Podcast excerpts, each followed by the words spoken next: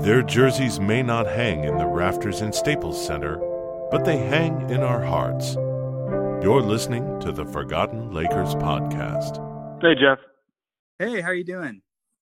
Good, good, good. How's it going? Not too bad. Uh, yeah, thank you for joining us tonight. Really appreciate it.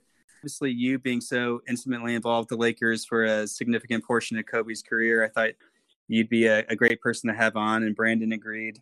You know, we can just jump right into it. Sure. So, how did you how did you find out about the tragedy on January 26th? It was uh, well, it, it was kind of a crazy day. My father uh, and my my parents, both my my father and mother, are here in California visiting, and my father had actually had some health issues, so we had um, we had brought him to the hospital here in Orange County, actually not far from where Kobe and Vanessa lived with their kids, and we were in my father's hospital room that morning and I saw a tweet on my phone. Um, a couple of people had texted me, and I'd kind of had my phone to the side. And then when I, I picked it up, I saw the, the texts, didn't really think anything of it. And then when I logged on to the internet and saw the tweets, I mean, just just shock. You know, I I just kind of blurted it out, and you know, my father and my brother who were in the room kind of both just looked as incredulous as I did, and you know, just one of those moments that you'll never forget. My, my first reaction was, I think the first thing I saw online said Kobe Bryant involved in helicopter crash, mm-hmm. and my first thought, to be honest with you, was you know he he survived. You know, there's no chance that that he's gone. You know, yeah. because he was so you know even for for the fans, but for those of us that were fortunate enough to be around him there was just such a sense of invincibility around the guy. There's just you, you could never imagine that something would would take his life, you know, and uh, mm-hmm. it was mm-hmm. just it was shocking. And a couple minutes later, you know, we saw the tweet, and uh, just even now, you know, your heart just kind of shoots down into your shoots up into your throat. Just still still hard to process. Oh yeah, for sure. Um, you know, I was it was that was a Sunday afternoon. My older brother texted me, and um, he said Kobe passed question mark. And I'm like, I'm yeah. such a diehard Lakers fan, diehard Kobe fan. I, I thought in a weird way he was like trying to call Kobe a ball hog just to like give me crap or something. And I was really confused. And then uh and then it hit me and I was like, oh wait, is he saying he died? And so I Googled it really quickly and saw the TMZ report and other areas. And I yeah, I was thinking like at first I was thinking this isn't real, this is a hoax. You know, something that's gonna someone's playing some kind of cruel joke, and then uh, you know just the more and more reports, and all of a sudden it's on. I don't remember what it was, CBS's show on that day, maybe Fox Sports mm-hmm. or something. But uh, Brandon, how did you find out? Um, so my son is about six months old, and I'm building a dresser for him. And my my mom texts me says, "Like, did Kobe Bryant die?"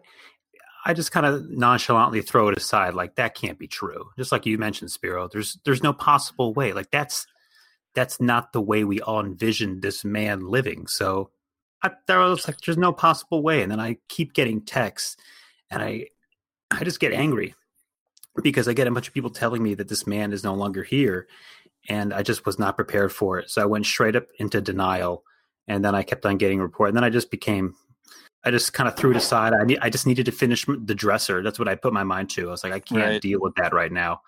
Um, and then I just ended up being, I'm sure, like all of us, like sick to my stomach for the rest of the day and moving forward. Uh, Spero, for you, did any particular interactions come flooding back immediately? Oh, so many memories. You know, the, the six years that I was there, you kind of become invested emotionally in someone. And and Kobe was obviously he was he was always the brightest light in the room. He had a presence about him the persona of you know the charisma that I think really set him apart from other great players you know because we've seen you know guys that have excelled and some of the all-time greatest players. But what set him apart was was was everything you know the the smile and the interactions we had with him over the years that I had with him, I, I've been thinking a lot about the last couple of months. Mm-hmm. Um, man, my very first game in Denver in early November of 2005, I, have told the story a bunch. Mm-hmm. Him hitting that that shot with about 20 seconds left from the top of the circle to win it. You know, my very first Lakers game, Kobe hits, a shot in the last seconds to win. Yeah, I remember that one. Yeah him uh, coming up to me on the back of the plane that night as we flew back to LA just as I was falling asleep and tapping me on the shoulder and you know, kind of waking me up and saying, "Hey, how did your first game go?" and kind of giving me a look and a laugh and a little wink as he walked away. You know, before as I tried to stammer my response to him. Oh, um, just you know, I mean, just showing up to Staples the the game after he had scored the 81 and you know getting there super early, thinking I'd be the first one in the building. I think it was four hours before tip and seeing Kobe and his trainer on the court, the only two people in the building working out, like a strenuous workout, four hours before tip, you know, two days after he'd scored 81 points. And that moment really cementing to me what he was, who he was as a player. And, um, but, but mostly guys, to be honest with you, I think you know, the two parts of this, one is, is Kobe, the basketball star and the, the basketball icon that he was to me, it was the, the more tragic part was just seeing who he had become in his post career. He was so happy. He seemed so content to finally be able to be a father to his four girls and, mm. you know, to invest himself into his family. He was just, he seemed so content. And uh, to, to see what he was doing to promote women's athletics and, and to coach his girls and to coach Gigi uh, just so so tragic. And you know, I don't think any of us will be able to really make peace with it for a long time because in, in a lot of ways it just doesn't make any sense why someone like that would be taken from us. And and the more we learn about you know the other seven people who perished, you know, uh, right. aside from Kobe and, and Gianna, I mean, they all sounded like these just amazing people um, who have left such a huge hole in this community. And I live in Orange County. I live, you know, very close to where some of them lived. You know, here in San Juan Capistrano and and obviously Newport Beach, where the Altobellis lived. Um, so it just kind of hits home a little more because this is such kind of a tight knit community, and they were obviously such a huge part of it. So um, just it's just a tragedy of uh, on so many different levels. Oh, for sure. Yeah. I mean, even just, uh, I know Brandon's local in that area, but me being in Dallas and just being able to feel it, you know, just, I think just even on the national level, like me being able to feel it so closely in Dallas just goes to show what he meant to, mm. you know, everyone even outside of California. It's just been, it's just been incredible in the worst way. Yeah. You know, and I think the other thing I think people need to understand is the love affair that exists in this town between people in LA, people in SoCal, and the Lakers. And Kobe was the was the epicenter of that for for so many for 20 years. You know, mm-hmm. they watched him grow up. You know, he showed up here as a 17 year old basketball prodigy, and they literally grew up with him. Um, you know, through all of his trials and tribulations, you know, he wasn't a perfect person. We we obviously know that, but you know, they they grew up with him and they grew to love him, and uh, he was he was the star of stars, and you know, it just it's still it's again it's we keep repeating ourselves, but I don't think we've ever anyone's ever experienced something like this. I mean, to lose someone like that, still in the prime of his life, obviously in retirement, but mm-hmm. still in the prime of his life at only 41 years of age, someone of his magnitude, uh, I think was was unprecedented for you know for most everyone. So I mean, you touched on it a little bit, like that first game in Denver, the 81 point game. You mentioned the workout after. I mean, do you have any particular games or moments that are that are your favorite ones that might surprise people? Like that's that's not the 81 point game. That's not the two championships in 09 and 2010. But any other favorites that might surprise people? Oh man, well, you know, it, it may surprise people in that it was not one of his better games, but it was the second championship against Boston um, in 2010. Game seven to me was was so unique in that you know it was one of the big, I think, defining moments of Kobe's career you know, based on the fact that they lost to the Celtics in 08, you know, this was their moment to to reconcile that and to to get their redemption. And here they were in the biggest moment of all of their careers. I think in a lot of ways it was the, it was the defining moment of Kobe's career, despite all the successes that he had had because obviously, you know, those first couple of championships were pre-Shaq and, you know, 09 was, was amazing and it was great, but it was against a team that really wasn't their arch enemy. You know, this was the moment against right. the Celtics. And I can remember at halftime of game seven, you know, as you guys recall, they, it, it was a really ugly first half. And then first, obviously there was so much pressure, the moment, mm-hmm. you know, it's game seven in the finals. And there was a sense at halftime that, my God, this is not going their way. You know, they weren't playing well. Kobe was was was just not playing well at all. I mean, his shooting percentages were off. He just a terrible shooting night. That, yeah, you can sense that you know for the first time, like he was just you could feel the weight of the mm-hmm. moment kind of getting the best of him. And as I always did at halftime, I'd go downstairs, uh, you know, to kind of use the bathroom, you know, to to do what we had to do at halftime, just a couple of minutes. And I, I peeked into the family room where the players' families all kind of congregate at halftime, and I saw. I mean, you can sense because you know the, the families of the players know firsthand just how much pressure these guys were under in those moments. Mm-hmm. And I can remember seeing a couple of people crying. You know, a couple of players, their wives were, were crying because people sensed that, my God, this is going to end really badly. And and so that uh, you know, it kind of was one of those moments where I said, my God, this is this is real. You know. Yeah. And and to to see it end the way it did, and to see Kobe you know, not have his finest moment. You know, obviously didn't have a great second half, but made some huge plays and had some big moments, and they win. The the sense of relief and the joy and the emotion that I think he unleashed at the end of that game, that was so real and was so raw. And it was just kind of one of those moments that I'll never forget, you know, to be able to to be in that seat and to broadcast that game with Mychal and John Ireland and the rest of the crew. Was uh it was pretty cool. And they've they've been playing it a little bit the last couple of days, so we, have we've had a chance to relive it. And uh, yeah, some one of one of so many memories that I'll have. Gosh, that game really sticks out for me too. I remember it so vividly. Um, I was waiting tables at the time and was scheduled the night of Game Seven. I paid somebody forty dollars to take my shift, so I was not going to miss that game. that a boy, and, uh, smart man. I, yeah, I was so stressed out at halftime that I just decided to listen to the game in my car on the radio, just drive around the block because I just couldn't handle like actually watching mm. it. And then once they started to come back a little bit, I ran back inside and was able to finish it back on the TV. But um, yeah, that's a game that sticks out for me too. Brandon, what do you remember about Game Seven? Uh, like like Spero said, that was an ugly, ugly game. I just remember he was a monster on the boards. Uh, he was just yeah. Mm. It, it, just showed you what he can do. That even if his shot isn't going down, and a lot of people always criticize him for the volume shooting and all that stuff, but to me, it was just he just did whatever it took to win. I saw Kobe throughout his entire career just try every single game. Every time I saw him, that's what made me a fan. And I've seen so many talented guys just not try and just that was the epitome of Kobe. Like, well, the shot ain't working, so let me go get rebounds. I think he got like 15 or 16. Yeah, that's right, 15. Yeah, something, something, like that. It was, I mean, he was just he's just a monster. Um, as a, as a mm-hmm. basketball player, I, I have so many memories. Obviously, as a fan and growing up next to him, but yeah, that game seven was just tremendous. Right. And it was against Boston, so even sweeter because we yeah. couldn't go down.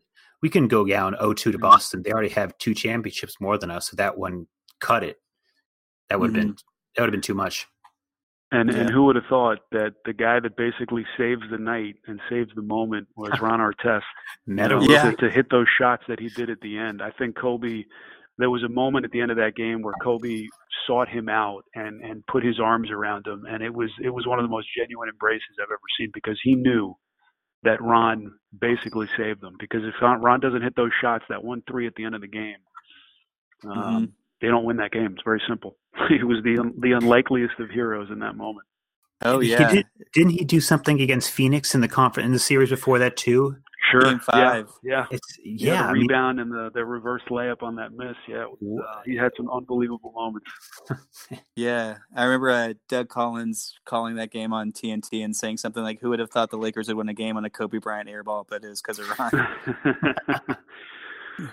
so yeah, your last season, 2011. Um, hard to believe it's been almost almost a decade since you left the Lakers. Mm. Um, but do you still feel a connection to you know all things Kobe, all things Lakers? Just given that you're still in broadcasting, still living in Southern California. Oh God, yeah. You know, it's it's it it will always be home for me. It's such a special place, and I've I've told people so many times over the years.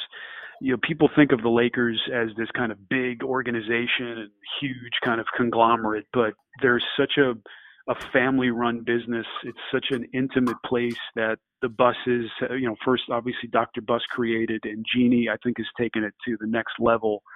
Um, it's just kind of a mom and pop run place, you know, type of place, the way they, they do business. You walk into the office and, you know, it's the same faces that were there years ago. You know, it's, they're mm-hmm. so loyal to their people.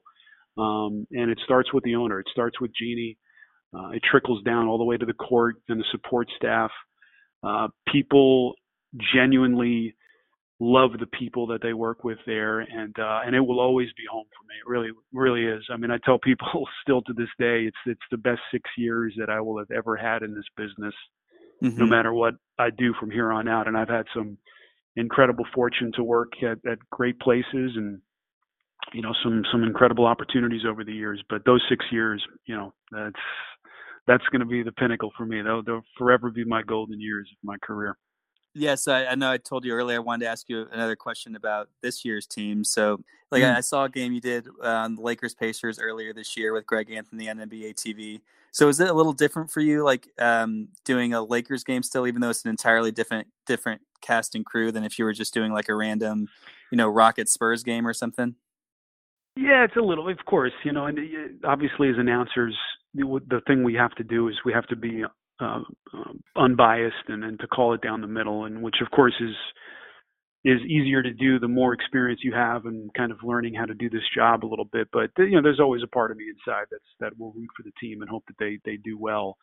And it's it's interesting. I've, I've been doing NBA games uh, nationally for Turner the last couple of years, but that was actually the first Lakers game that I've done um, we actually did another Laker game a couple of weeks later in early February against Phoenix, but that that Pacers game in December was the first national Laker game I had done since leaving, and um, and it was it was it was awesome. You know, it's uh, yeah. I've had a, the opportunity to get to Staples a bunch of times since I left. I was there for Kobe's farewell game in 2016, and oh, cool. Uh, it's it's always it's always incredible to go back and to see old friends and to see Michael and John and and the radio crew and Billy Mack and Stu.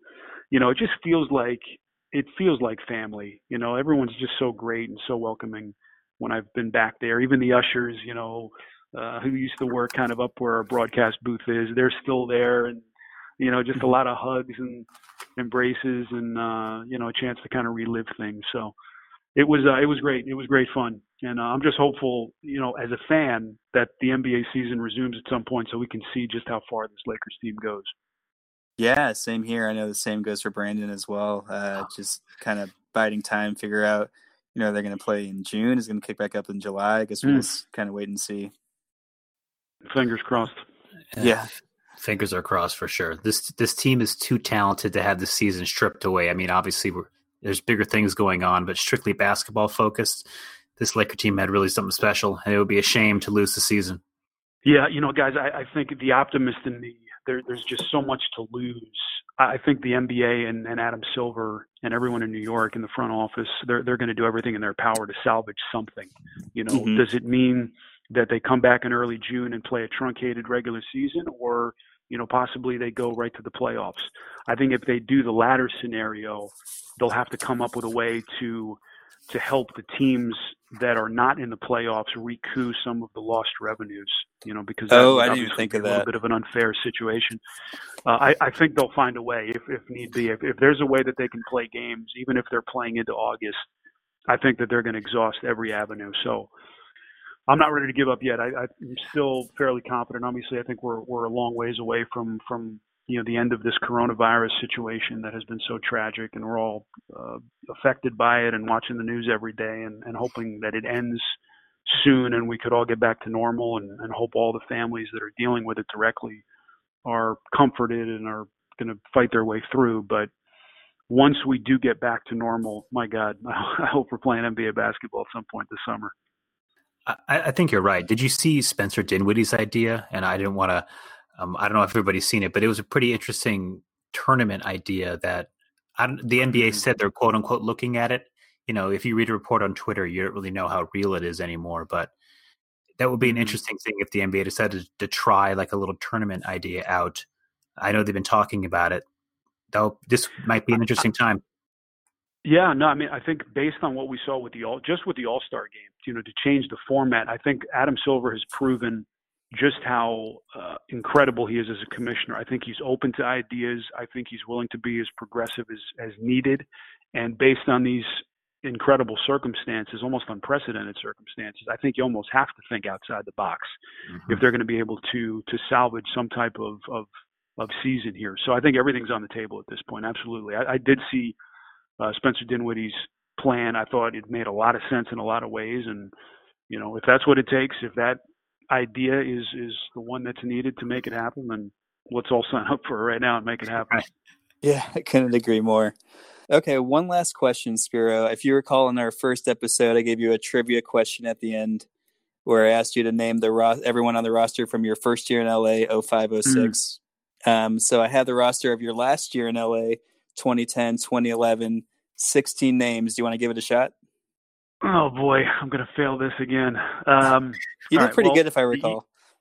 The, all right. Well, the easiest ones. Let me start with the the, the obvious guys: Kobe, Fish, Pau, Lamar, uh, Andrew Bynum, mm-hmm. Sasha Vujacic, uh, Luke Walton. Um, was Jordan Farmar on the 11 team? I he was believe not. he was. He was not. He had left. Okay. Yeah. Strike one. um, and these God. guys could have played in as little as one game, so it's just. Oh man, Jeff. Yeah, it's a full roster. Jeff always likes to put me on the spot. This is yeah. not good radio. Um, how many do I have so far? Um, you've named one, two, three, four, five, six. You've named seven. You got nine to go. I mentioned Lamar. Hmm. Does Brandon get to help me here and give me a lifeline? I'm, yeah. I'm terrible and put on the spot like this. I promise I do not have my iPhone open right now. yeah. I'm, gonna, I'm gonna guess DJ Mbenga. No, he was gone. Oh, he was gone. He was a man. Okay, I'll I'll give you. We've we've talked about him a lot a little while ago. I'll give you Ron Artest. Oh, yeah, Ron Ron was still in the squad. Yeah, yeah, was Peace, of course. Yeah, yeah, yeah. He was by yeah he was Metta by then. Um, uh, Matt, two, Matt Barnes. Yep, Matt Barnes, mm, right? Yeah, that was right after that incident in Orlando. Yep. I'm trying to think yeah. of that bench. Steve, I think Steve Blake was on that, still on that team, wasn't he? Yep, that was his first year. Okay. Um, God. Six to go. Two rookies. Two rookies. A couple of rookies. I'm trying to think of the guards that came off the bench. Shannon Shannon was still on that team, wasn't he? He was. Yeah, he was Shannon on the Brown. team. Yeah, he was. Brown. He was still there. That was his last year. Mm-hmm. I mentioned Sasha. What is that? Nine guys. Yeah, you're missing. You're missing five. Um, besides the rookies, the other three are probably really hard, especially one of them. Mm. And if you're ready to throw in the towel, we can do that too. yeah, I'm just about. I'm just about ready. There's a big, a big guy off the bench, veteran guy who they signed. God. Um, yeah. First overall pick in the 1995 NBA draft. Uh, Joe Smith. There Joe, yep, Joe Smith. Joe Smith. Did an episode uh, with him. I think that was before I did one with you, though. Mm-hmm. Does yeah. it count to be a forgotten Laker if we forget him on Forgotten Lakers? Perfect. Yeah. Um, um, okay, so you said you're ready for. Theo. Was wasn't Theo still yep. on that team? Theo oh, was. Yeah, that's Theo. one of the tough ones. Yeah. Oh my gosh. Yep. Yeah, that's all. That's all I got. I'm done. Okay. Well, the two rookies, uh, Devin Ebanks and Derrick Caracter. Oh, Ebanks. Oh, wow. Yeah. Oh, and then the last one, he played one. He was there in the preseason. Uh, got cut. They brought him back at the tail end of the year. He played one regular season game and a handful of playoff games. Trey Johnson. Oh wow, I would never have gotten that one. Yeah, actually, I did an episode with him and printed. It. Played one regular season game. I printed off a photo and he signed it for me because we did it in person because he has a barbershop like a couple miles from my house. So that was just a cool interaction. Right? Yeah, yeah. So uh, oh, that's awesome. Yeah, we've kept in touch Trey's a little a bit, dude. and he uh, said he was going to join my rec league basketball team, and then completely he didn't show up to one single game. yeah. Well, I wouldn't take offense. Trey's a good dude. Yeah, yeah. He's he was he's been super cool just um, the whole episode. And well, uh, thank you for joining us tonight, Spero. I really appreciate your time and uh, getting to talk about Kobe, his legacy in LA, and uh, touching on your career again as well. Always a pleasure. Next time we'll uh, we'll end on a, a higher note, more entertaining note. I'll try to save some brain cells for the end of that interview. All right, that sounds good. Thanks, Spero. Thanks, Thanks Brandon. Talk pleasure. to you guys soon. Take care. Spero sounds exactly like um, how I've heard him because I've listened to so many games on the radio. So yeah. it's just kind of like listening to Spero on the radio, except I'm on it with him. Yeah, yeah, that was um, you know, like I was telling you earlier, to me he sounds like completely different on games than his other voice or I mean like his, you know, regular phone voice. Maybe that's just my opinion. But like you know, I met Kevin Harlan at a wedding once and his, his, I was so weird just like I felt like he was talking to me like through my TV. uh, oh, he sounds exactly the same, like high high energy. Yeah, yeah, exact same. And then you know you see other interviews with other guys, it sounds like their voice, but to me Spears sounds different. But uh no, he's always been um, responsive and super cool and interested and not, maybe not interested, but willing to talk to me. Yeah, I mean, he seemed definitely willing to come back on. He seemed like had a good time, and you know, he yeah, he he definitely seems he talks slower um, than yeah. he does when he's obviously announcing a game. Did you want to add anything about Kobe for you? Uh, for me, um, it's just crazy that he, that he's not even here, man. Like, you know, I've been playing uh, NBA 2K. Uh-huh. And I've been, you know, playing as much as with Kobe as much as possible, like doing all the signature moves, fadeaways, going to the hoop, and yeah. doing some mid range stuff, three pointers. The guy doesn't miss, but then when you, you know, obviously we haven't been outside in a minute, but when I would go outside or I'd pick up my phone and I see a, a picture of him and his daughter, and then the feelings come back again. You're like, damn, like oh yes, right. Like he's really not here, and it's just it's just crazy weird, man. Yeah, sure. I don't know if I don't know if I'll, I'll, ever like truly like get over it. Like you know, Spero's had really good thoughts, like that you could. This guy couldn't pass away in a helicopter crash. Like it's impossible. Yeah, and here we are. It's we're now almost in April. You know, like and he died in January. It's it's moving too fast, and that's kind of scary. No, I know what you mean. You know, I was reading um what who was it?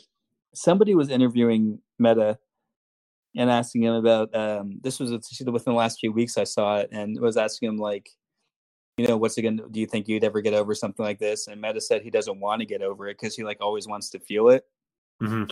Which was just an interesting take and I guess it makes sense um but yeah I've, I've been struggling a lot too just so many different things keep flooding back. Like I think I told you, I sold my um, signed Kobe jersey last year, and I really just I think about it all the time now. Like especially just looking at the spot where it was in my living room or game room, and I just wish I hadn't done it. And at the time, I was thinking like, you know, I have a little girl. She's getting older. She's going to Google him one day potentially. It's just gonna be kind of feel like a strange thing to hang in the house, just given some of the past accusations against him.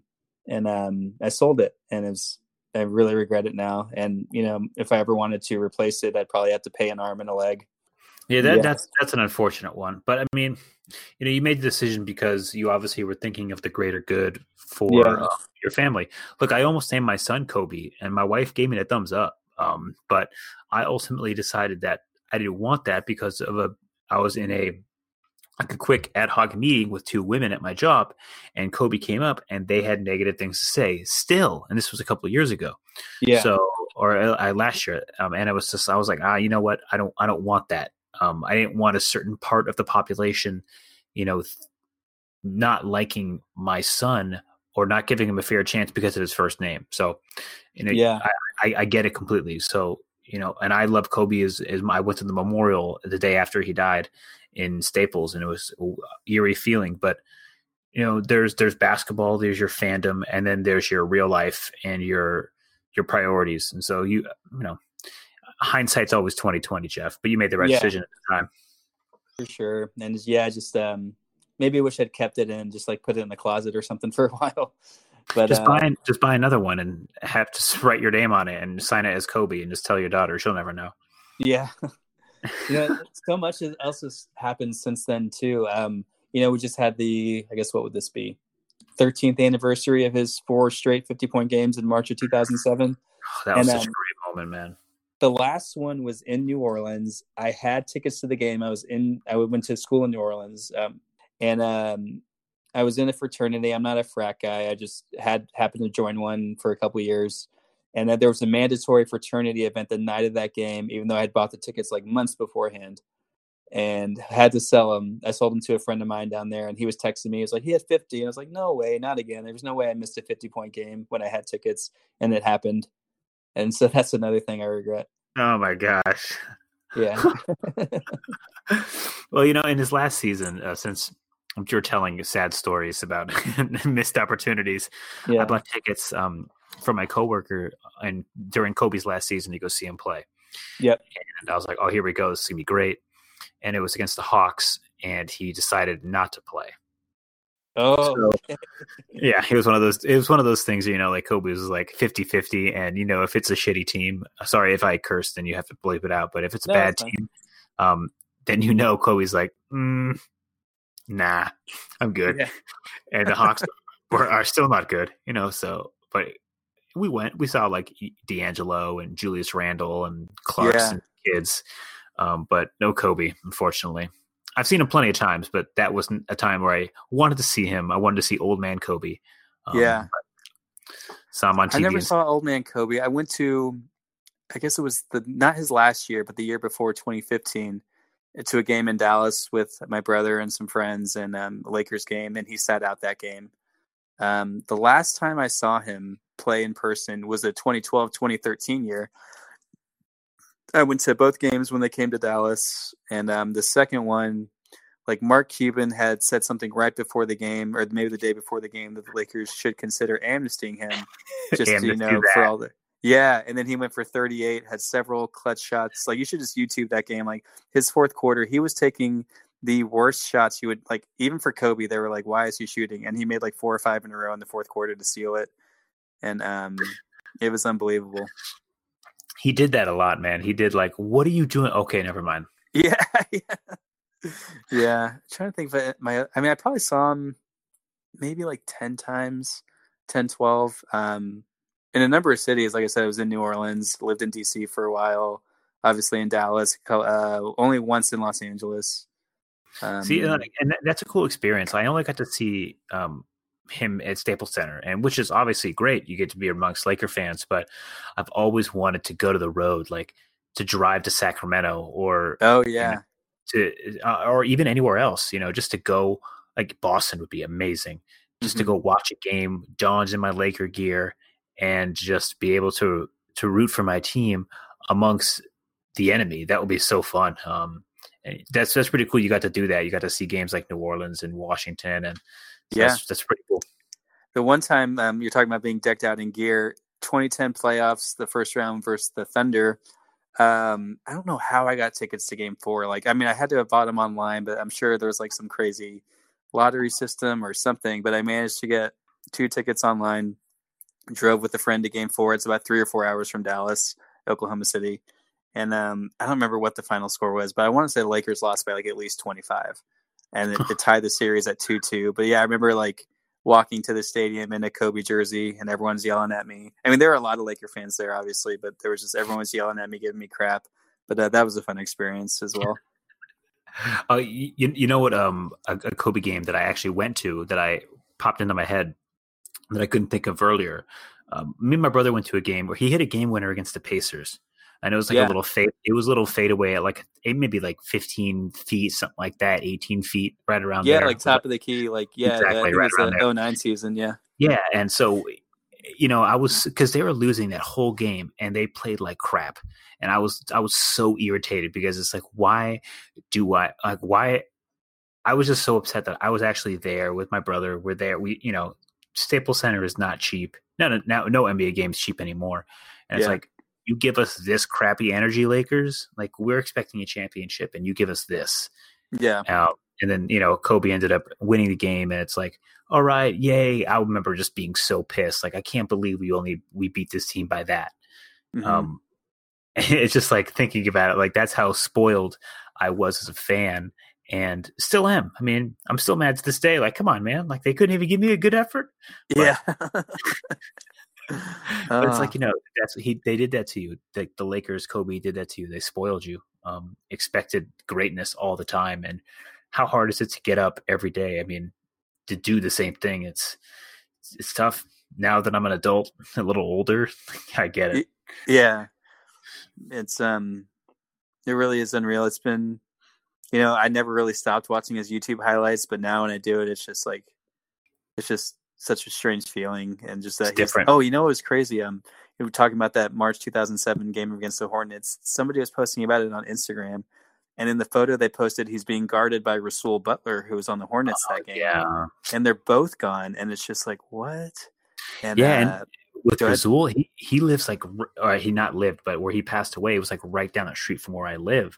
So Mm-hmm. me and my wife actually went to um, pay our respects at um, the place where he lost his life, and it's just crazy. Like that's another one where it's like, man, and that was, you know, a car accident, and those are obviously they happen a lot more. But yeah, that Yeah. um, it's funny you brought him up because I, I think about that too, and it's like, damn, like just another one gone, man.